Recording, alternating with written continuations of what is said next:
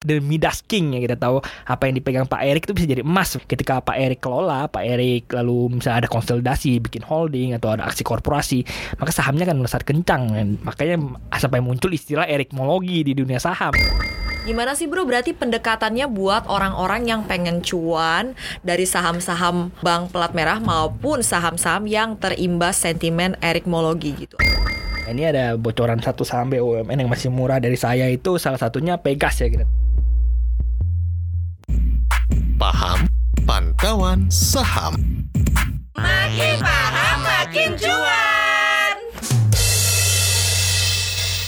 Teman-teman sobat cuan semuanya, kalian dengerin pantauan saham. Paham, makin paham, makin cuan. Hari ini ada saham yang cuan banget. Oke, sebelumnya gue mau perkenalin diri dulu. Agak-agak newbie nih di podcast cuap cuan ya. Eike namanya, Alin Wiratmaja, Business Anchor CNBC Indonesia. Kali ini lebih rileks ya, karena ini kayak ngobrolin saham aja ya. Kita bakalan ngobrol sama tim riset CNBC Indonesia, Tri Putra. Hai Bro Putra. Halo Kak Alin Nah, kenapa hari ini semangat banget? Banyak yang cuan dari saham-saham yang manggung akibat efek erikmologi.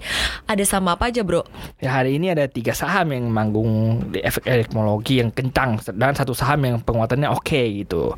Yang pertama itu yang paling kencang itu hari ini ya dari Indosat ya. Aisat kita tahu terbang hingga level arahnya ya. Nah yang kedua itu di ada saham BRIS. Saham BRIS itu juga menjadi salah satu saham yang di sentimen pos, yang ada sentimen positifnya dari erikmologi. Nah saham BRIS ini juga berhasil melesat kencang ya. Kita tahu sampai 21 persen seperti itu hampir arah. Kalau tadi temennya Isat itu arah di level 2472 seperti itu. Nah BRIS ini hampir arah di level 21 seperti itu. Lalu ada saham yang kena erikmologi juga itu BBKP. BBKP itu berhasil melesat 8,57 persen.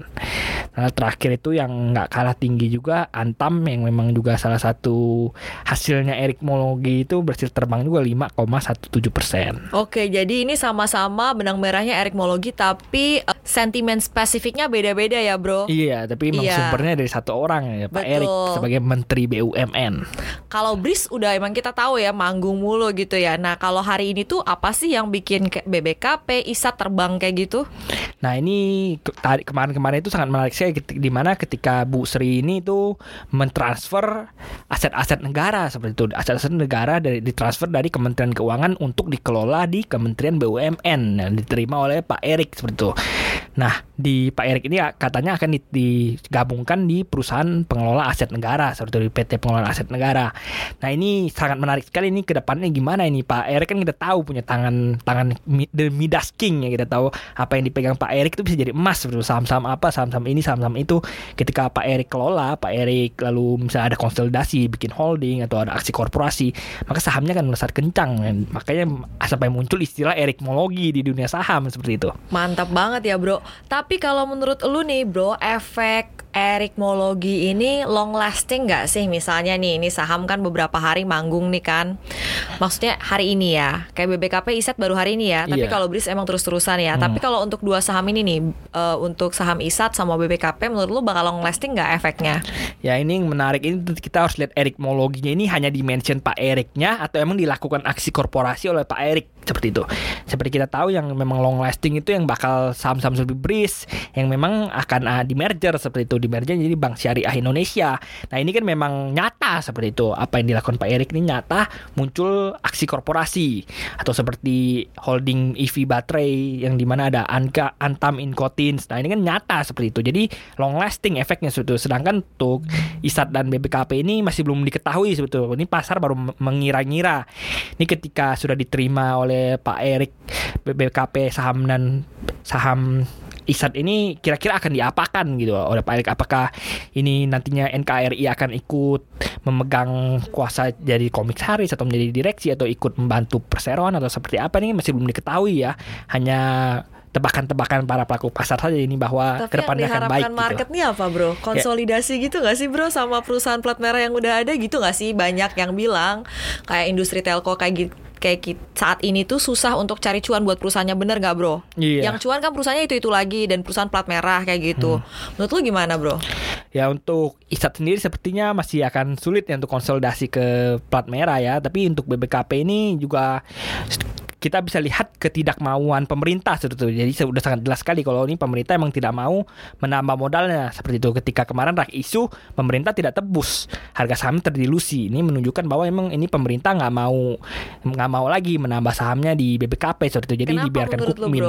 Nah, salah satunya emang pemerintah tuh berharap ini Kukmin akan independen mengelola BBKP ini seperti itu. Jadi tidak per- diperlukan intervensi-intervensi dari pemerintah lagi seperti kemarin itu ketika Bosowa ini ternyata pengelolaannya di BBKP itu bisa dibilang kurang memuaskan pemerintah, akhirnya dibantu pemerintah karena pem- pemerintah masuk dalam hal ini. Nah, ketika kali ini dilihat oh ini sepertinya Kukmin kuat lah Bang yang kuat, maka pemerintah tidak menambah lagi rek isunya sehingga akhirnya terdilusi di bawah 5%. Tapi menurut lu bro, bener nggak sih eh, bahwa gimana sih sebenarnya kayak eh, prospek dari BBKP ini sendiri kan banyak yang meyakini wah Kukmin kemudian juga bakalan nggak sih BTS jadi brand ambassadornya BBKP juga gitu karena sekarang Kukmin masuk ke BBKP terus ada juga yang bilang wah BBKP ini bakal 500 nih ke depannya nih kalau menurut lu sendiri kayak gimana sih prospek BBKP sendiri Yes. karena kan dulu-dulu sempat ada masalah likuiditas kan Ya ini sebenarnya BBKP ini masih sangat menarik untuk dilihat seperti itu. Karena bukan karena eritmologi ya, tapi karena kita tahu Kukmin itu bank besar ya di Korea seperti itu. Nah, masalah isu likuiditas kemarin itu karena pengelola pengelola dari pengelola lama seperti itu, di mana Bosowa ketika menjadi pemegang saham pengendali lama itu kekurangan dana. Nah, kali ini sudah disuntikan dana oleh Kukmin dan kabarnya akan ditambah lagi seperti itu, rek isu rek isu lagi atau private placement lagi seperti itu. Dana dari Kukmin akan kembali masuk untuk menguatkan lagi bank BBKP seperti ini. Jadi untuk ke depannya apalagi dengan kita tahu Kukmin ini salah satu yang di- dikabarkan mempunyai GCG yang bagus, maka ini ke depannya prospek BBKP ini masih akan sangat cerah sekali. Oke, itu dia. Apalagi nih, Bro. Nah, gimana sih, Bro? Berarti pendekatannya buat orang-orang yang pengen cuan dari saham-saham eh, bank pelat merah maupun saham-saham yang terimbas sentimen erikmologi gitu. Ada nggak sih, Bro? Caranya apa? Misalnya ada saham plat merah apa lagi misalnya biasa-biasa aja harganya nggak naik-naik kenceng bisa diakumulasi nungguin sampai dia kena giliran manggung gitu gara-gara efek erikmologi gitu, Bro. Ya ini sebenarnya menarik ya. Ada ada biasanya ada dua teknik yang kalau misalnya ingin mengakumulasi saham-saham plat merah seperti jika ingin mendapatkan sentimen erikmologi. Yang pertama ya kita pantau terus Pak Erik ngomong apa seperti itu. Salah satunya CNBC mantau nggak sih, Bro? kita yang salah satu yang paling mantau justru. Nah, ketika ini di, ada aksi korporasi BBRI dengan pegadaian dengan PNM itu, Pak Erik pertama kali ngomong di platform CNBC seperti itu. Oh Pak- iya sering loh Pak Erik jadi pembicara gitu di acara CNBC gitu. Iya. Eh, kasih kode-kode keras, cuan keras. Iya Gitu, benar Bro. waktu itu Pak Erik bahkan se- kodenya keras banget dia bilang beli saham BR BBRI ini saham akan menjadi saham apa akan ba- perbankan akan menjadi perbankan hebat seperti itu. Dia sudah kasih kode bahwa akan ada aksi korporasi seperti itu di BBRI tapi kala itu kan masih belum jelas ya bagaimana prosedur aksi korporasi jadi masih belum di belum direspons oleh pasar. Nah, ketika belum direspons itu harusnya ya kumpulkan barang yang diakumulasi perlahan-lahan. Ketika memang sudah jelas nih aksi korporasi seperti apa melesat kencang kita tahu BR, B- BRI sekarang udah pulih dari level awal tahunnya. Sempat pulih dari level awal tahunnya seperti itu. Jadi bukan cuman dia udah pulih dari corona, corona dia udah mulai menatap level all time high-nya tertinggi sepanjang masanya ini karena salah satunya se- sentimen aksi korporasi pegadaian dengan PNM. Masih bisa kuat naik lagi nggak bro BBRI ini? Karena kita tahu kan BBRI ini misalnya kita ikut workshop-workshop saham, suhu-suhu saham nih selalu mencontohkan salah satu saham yang bagus untuk ditabung buat dana pendidikan anak, buat pensiun nih BBRI. Nah kalau menurut lu sendiri dengan harga sekarang ini berisiko nggak sih? Maksudnya dari sisi risk rewardnya gitu buat orang yang emang demen sama saham ini. ini risk rewardnya ini kita tahu belum diumumkan ya bentuk aksi korporasinya seperti apa seperti itu. Tapi ini udah mulai terkata pelaku pelaku pasar di mana ketika kemarin BBRI itu laporan keuangan kuartal ketiganya dilakukan audit seperti itu. Nah kita tahu kan di laporan keuangan kuartal ketiga itu tidak perlu diaudit. Ketika diaudit para pelaku pasar bertanya ini ada apa seperti itu. Biasanya ketika diaudit tuh bakal ada aksi korporasi gede-gedean seperti itu. Nah ketika ada aksi korporasi gede-gedean menarik langsung sahamnya mulai melesat kencang sampai akhirnya dari pihak BBRI mengakui akan ada aksi korporasi dengan pegadaian dan PNM dan ini akan sangat fantastis sekali menjadi katanya akan menjadi aksi korporasi terbesar sepanjang sejarah Indonesia seperti itu. Jadi sebenarnya untuk koleksi sekarang masih menarik. Sa- kita tunggu ketika dikoreksi ini kita tunggu nanti ketika diumumkan ini aksi korporasinya bentuknya seperti apa bagaimana menguntungkan BBRI-nya ini pasti akan melesat lagi BBRI bukan tidak mungkin akan tembus level all time high dalam waktu dekat Wah berarti ini kemungkinan besar akan memperbesar pangsa pasar pembiayaan untuk segmen mikro ya. Iya, Yang mana biasanya nih marginnya gede ya bro. Iya untuk seg- segmen ultra mikro bah- bahkan untuk yang P- pegadaian dan PNM ini kan megang segmen ultra mikro ya yang sangat kecil sekali di mana ini segmen yang belum tersentuh oleh BBRI gitu. Sedangkan pegadaian dan PNM ini diuntungkan bahwa mereka punya bank sekarang seperti itu. Sebelumnya ini pegadaian dan PNM ini kalau mau himpun dana harus dari obligasi kan kita tahu. Nah ini obligasinya sudah dihimpun PNM dan Pegadaian ini dari tahun ke tahun semakin naik. Nah, jadi kalau lu punya bank nantinya tentunya cost of fund-nya akan lebih rendah. Nah itu dia ya. Oke berarti tadi tipsnya sering-sering mantengin CNBC Indonesia ya. Memantau umpan-umpan lambung dari Pak Erick Thohir ya. Iya, lalu ada tips keduanya ya satu salah satunya kita koleksi saham-saham BUMN yang masih murah seperti itu. Nah, ini ada bocoran satu saham BUMN yang masih murah dari saya itu salah satunya Pegas ya kita tahu ketika saham-saham BUMN lain udah melesat kencang. Tapi Ini- kalau yang kemarin-kemarin pas pasar masih lesu udah berani masuk Pegas udah lumayan cuannya lumayan Iya, cuannya udah kan, lumayan bro? kenceng. Tapi sekarang nih kondisi sekarang Pegas tuh masih layak koleksi gitu. Tahu koreksinya secara tahun berjalan masih 20,97 persen. Bandingin aja sama ISG yang koreksinya tinggal 4 persen lagi. Berarti ini kalau secara kasar masih underweight sekitar 16 persen ya. Dan kita tahu ini sebenarnya Pegas ini anjlok bukan karena fundamentalnya berantakan ya. Karena kita tahu ini Pegas ini anjlok karena terkena pukulan ganda kemarin. Salah satu satu emang memang karena corona. Yang kedua karena memang ini Pegas ini menjadi salah satu portofolio reksadana reksadana bermasalah yang diwajibkan dicairkan oleh OJK sudah itu. Jadi OJK apa reksadana reksadana bermasalah ini banyak megang saham Pegas. Yang dilikuidasi Ya, produknya ya. dilikuidasi sama sama oj- diwajibkan dilikuidasi, akhirnya harus dibuang ke pasar. Nah, ketika ada dana gede keluar dari pasar terus menerus, akhirnya sahamnya anjlok. Jadi sejak Januari itu bahkan sebelum coronanya hits, coronanya jadi pandemi itu Pegas sudah terkoreksi parah gitu.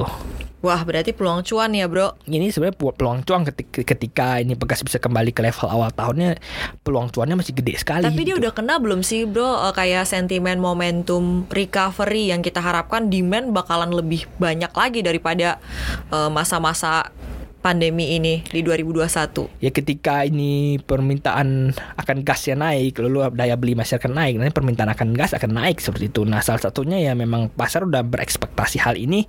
Kita tahu kemarin dari kemarin pegas itu memang udah naik lumayan kenceng. Dan salah satu di tulisan saya di CNBC itu mengatakan sebelum pegas naik kenceng ya sa- salah satu perpa, apa saham-saham yang masih bisa melesat kencangnya itu pegas dan benar akhirnya bisa melesat kencang seperti itu jadi memang masih sangat menarik bahkan hingga saat ini untuk dikoleksi Oke, menarik bro. Kita bahas saham-saham plat merah dulu aja ya. Ini yang dari pertanyaan-pertanyaan teman-teman semua.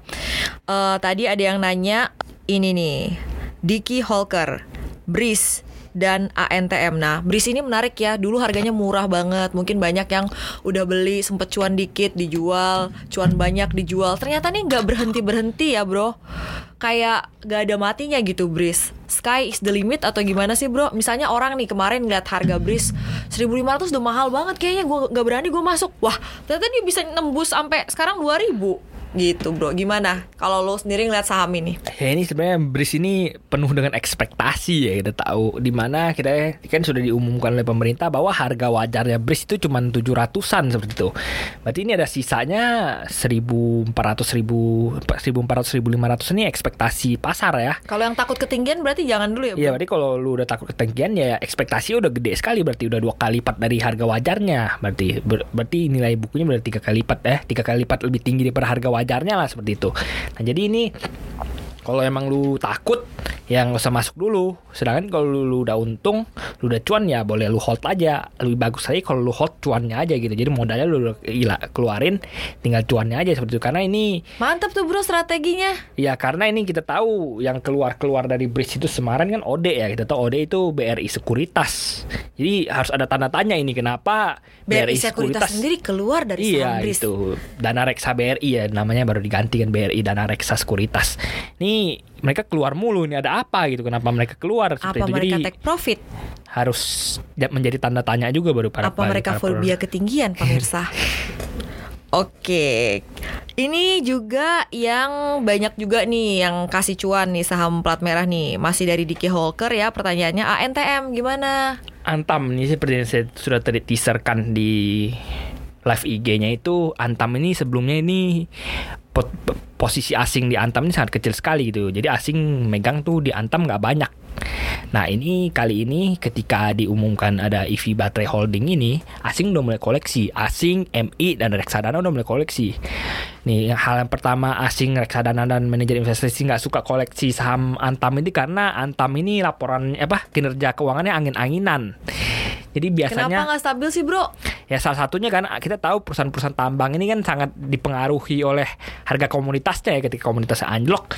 Maka harga apa kinerja keuangannya juga turun harus merah walaupun secara tahunan masih bisa bagus tapi kuartalnya jelek seperti itu. Kuartalnya harus merugi.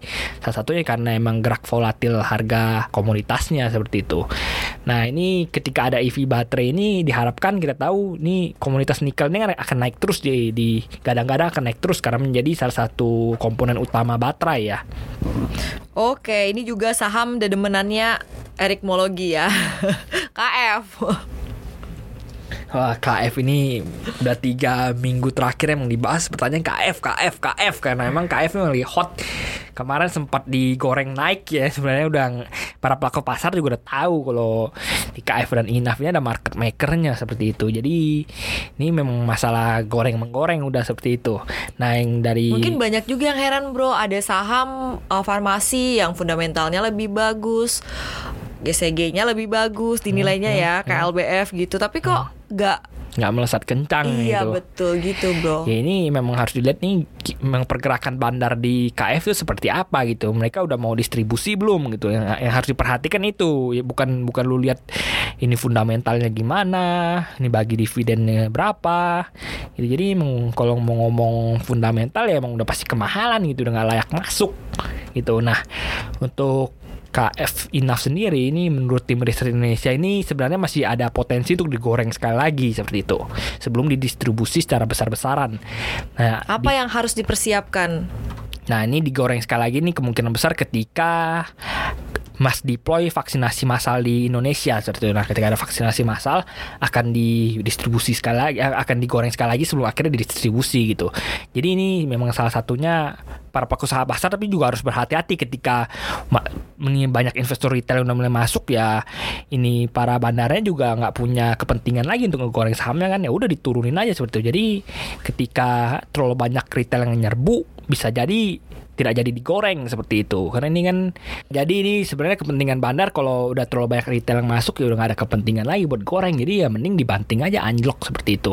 Nah jadi ini para pelaku pasar juga harus perhatiin nih kalau lu nyangkut ya boleh lu nunggu paling nggak cut loss tengah dulu kalau memang takut kalau lu udah cuan ya udah mending lu lu take profit aja seperti itu sambil kalau perlu disisain sedikit untuk menunggu gorengan terakhirnya seperti itu jadi kalau misalnya lu yang pegang gede di saham KF atau INAF ini bandarnya ya ogah-ogahan juga mau naikin karena kita tahu ini secara short Berat term ini mau ngegorengnya ya bro. Iya berat menggoreng karena kita tahu secara short term jangka pendek ini saham ini kan zero sum game ya.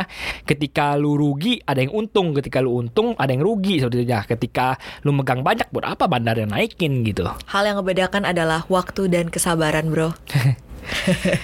Oke, ini kan banyak banget nih yang ketagihan saham KF kan sama Inaf gitu. Begitu ada berita vaksin, langsung pada ngebeli kayak gitu kan.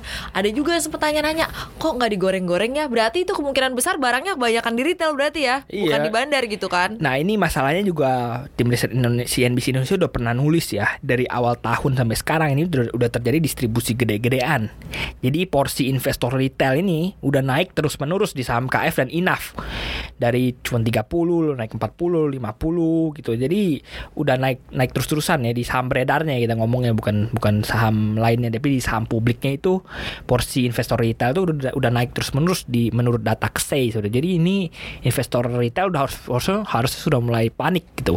Harus mulai hati-hati gitu. Gimana kalau distribusinya udah selesai atau apa gitu. Jadi udah harus lihat lah gimana ketika rugi lu jangan takut cut loss seperti itu. Daripada lu rugi lebih gede mending cut loss gitu. Berarti harus ada exit strategy ya teman-teman. Iya, exit strategi sebenarnya jangan mikir cuan-cuan-cuan aja gitu. Ketika udah untung ya udah lu take profit, ketika lu rugi lu jangan takut cut loss gitu. Gitu. Oke. Sekarang nih sebagai pertanyaan terakhir ya. Mahasiswa gabut 123 akhir tahun ini sektor apa aja yang menarik untuk diulik? Nah ini menarik ini ya untuk 2021 ini sentimen-sentimen itu ada banyak ya. Yang pertama ini ketika lu pandemi udah pulih, saham-saham yang masih menarik untuk dilirik, saham-saham siklikal, saham-saham siklus. Di mana ketika ekonomi melesat, ini saham-saham akan diuntungkan seperti itu. Salah satunya ya saham-saham otomotif seperti sudah saya katakan. Kenapa otomotif? Karena ini ketika ini perekonomian sudah pulih, maka ini salah satunya otomotif akan mulai kembali laku kembali. Salah sebagai selain sebagai faktor produksi, misalnya lu beli motor untuk ngegojek atau apa lain atau buka usaha. Ini juga untuk konsumsi seperti itu. Jadi ketika sebelumnya motor lu motor lu rusak misalnya, terus karena ada pandemi lu nggak jadi beli motor, ya lu tunda pembelian motor, akhirnya lu beli ketika ekonomi udah booming lagi, lu berani beli lagi gitu. Nah, jadi untuk produksi dan konsumsi ini masih menarik untuk saham-saham siklik, siklikal. Saham-saham siklikal yang kedua salah satunya ya perbankan pastinya.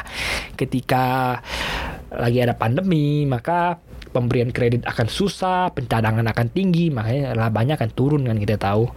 Nah, ketika ini ekonomi udah booming kembali, ini orang-orang di mana-mana ingin pinjam uang buat buka usaha lagi karena ekonomi udah booming kembali seperti itu. Lalu pencadangan akan kurang seperti itu karena kita tahu NPL-nya pasti akan turun gitu. Jadi para ya, orang-orang yang berhutang udah bisa kembali membayar hutangnya kembali seperti itu. Jadi perbankan akan untung untung kembali. Salah satu saham siklus yaitu. Lalu, lalu sentimen kedua ya seperti sudah katakan di live IG itu Joe Biden nantinya akan menjadi presiden.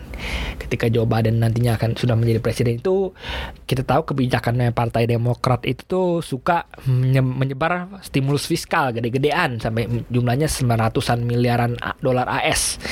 Nah, ketika uang sebanyak itu disebar ke pasar, maka ini jumlah dolar beredar akan meningkat. Ketika jumlah dolar beredar meningkat, maka ini harganya akan turun. Seberapa dalam turunnya? Nah, kita tahu waktu zaman Obama dulu, eh, 2008 dulu, ketika stimulus fiskalnya kuantitatif easingnya dilaksanakan oleh Obama, rupiah sempat turun sampai ke daerah 8.000 9.000 seperti itu. Jadi masih ada rentang yang gede sekali. Dari sekarang ini kan masih 14.000 ribu kan, bisa turun sampai 8.000 9.000 seperti itu. Bro, gimana kalau misalnya nih ada potensi besar rupiah bakal menguat dan dolar akan melemah? Ya ini jadi ketika ini dol- dolarnya menguat, melemah, nih rupiah menguat, maka ini perusahaan-perusahaan yang sering impor, perusahaan-perusahaan pengimpor nih akan diuntungkan seperti itu. Karena dia bisa mendapatkan barang dengan lebih murah dan dia menjualnya lebih mahal seperti itu dari sebelumnya. Nah, salah satu perusahaan-perusahaan yang tukang impor ini ya salah satu kita tahu ya perusahaan-perusahaan gadget-gadget ya kita tahu seperti Era dan lain-lain. Nah, ini perusahaan-perusahaan seperti Era ini juga diuntungkan karena mereka adalah perusahaan siklikal juga sebenarnya walaupun tidak secara gede-gedean tapi ketika ini orang-orang terkena masalah daya beli siapa sih yang mau beli HP gitu? Tapi ketika ini ekonomi booming oh semuanya ganti HP seperti itu. Nah kita tahu mereka kan beli HP-nya dari luar negeri. Mereka bisa beli dengan harga lebih murah karena dolarnya memang lagi melemah. Lalu mereka jual di Indonesia dengan harga lebih tinggi. Jadi mereka bisa mengambil margin keuntungan lebih besar seperti itu Oke, jadi ini era nih ya stock picknya kalau menurut lo yang bakalan diuntungkan sentimen ini ya. ya gue nggak bilang era sih gue cuma kasih contoh aja karena harus dilihat Contoh juga aja ya. GCG perusahaan seperti apa fundamental perusahaan seperti apa apakah masih murah atau masih mahal jadi gue hanya menekankan ini perusahaan-perusahaan yang suka impor ketika lu suka impor lu akan diuntungkan seperti itu Oke, berarti nih gue sekaligus merevisi tadi gue bilang perusahaan yang ekspor yang untung kebalik ya. Berarti yang impor justru yang impor bahan baku ataupun juga eh, barang modalnya dari luar ya bakal Iya. diuntungkan. Oke. Terus kalau buat itu tadi saham-saham yang perbankan, kemudian saham-saham yang diuntungkan salah satu yang pertama yang diuntungkan ya kalau lu saham-saham siklus lu kalau lu kedua lu kalau lu saham-saham yang memang pengimpor itu bakal diuntungkan di 2021 ini seperti itu Oke, perusahaan-perusahaan pengimpor, perusahaan-perusahaan siklikal, dan perusahaan-perusahaan perbankan. Nih perbankan yang maksudnya emang siklikal juga gitu. Oke. Karena satu satu geng itu, karena dia siklikal perbankan, contohnya otomotif itu perusahaan-perusahaan emang siklikal. Oke. Lalu yang ketiga ini perusahaan-perusahaan komoditas. Hmm. Kenapa kalau misalnya lu ekonomi booming, komoditas dibutuhkan gitu karena manufaktur udah gerak kembali. Manufaktur gerak kembali butuh energi. Salah satu energi yang memang komoditas ya batu bara yang emang nggak ada matinya ya untuk jangka menengah ini kan batu bara masih sangat diperlukan seperti itu. Nah, ketika ekonomi booming, harga batu bara naik, maka saham-saham batu bara juga bisa ikut melesat seperti itu. Oke, terima kasih Triputra dari tim riset CNBC Indonesia sudah cuap-cuap cuan bareng kita di Paham. Pantauan saham makin paham makin cuan. Saya Alin Majo undur diri. Mohon maaf kalau ada tadi salah-salah kata ya selama podcast ini. Happy cuan teman-teman. Happy cuan.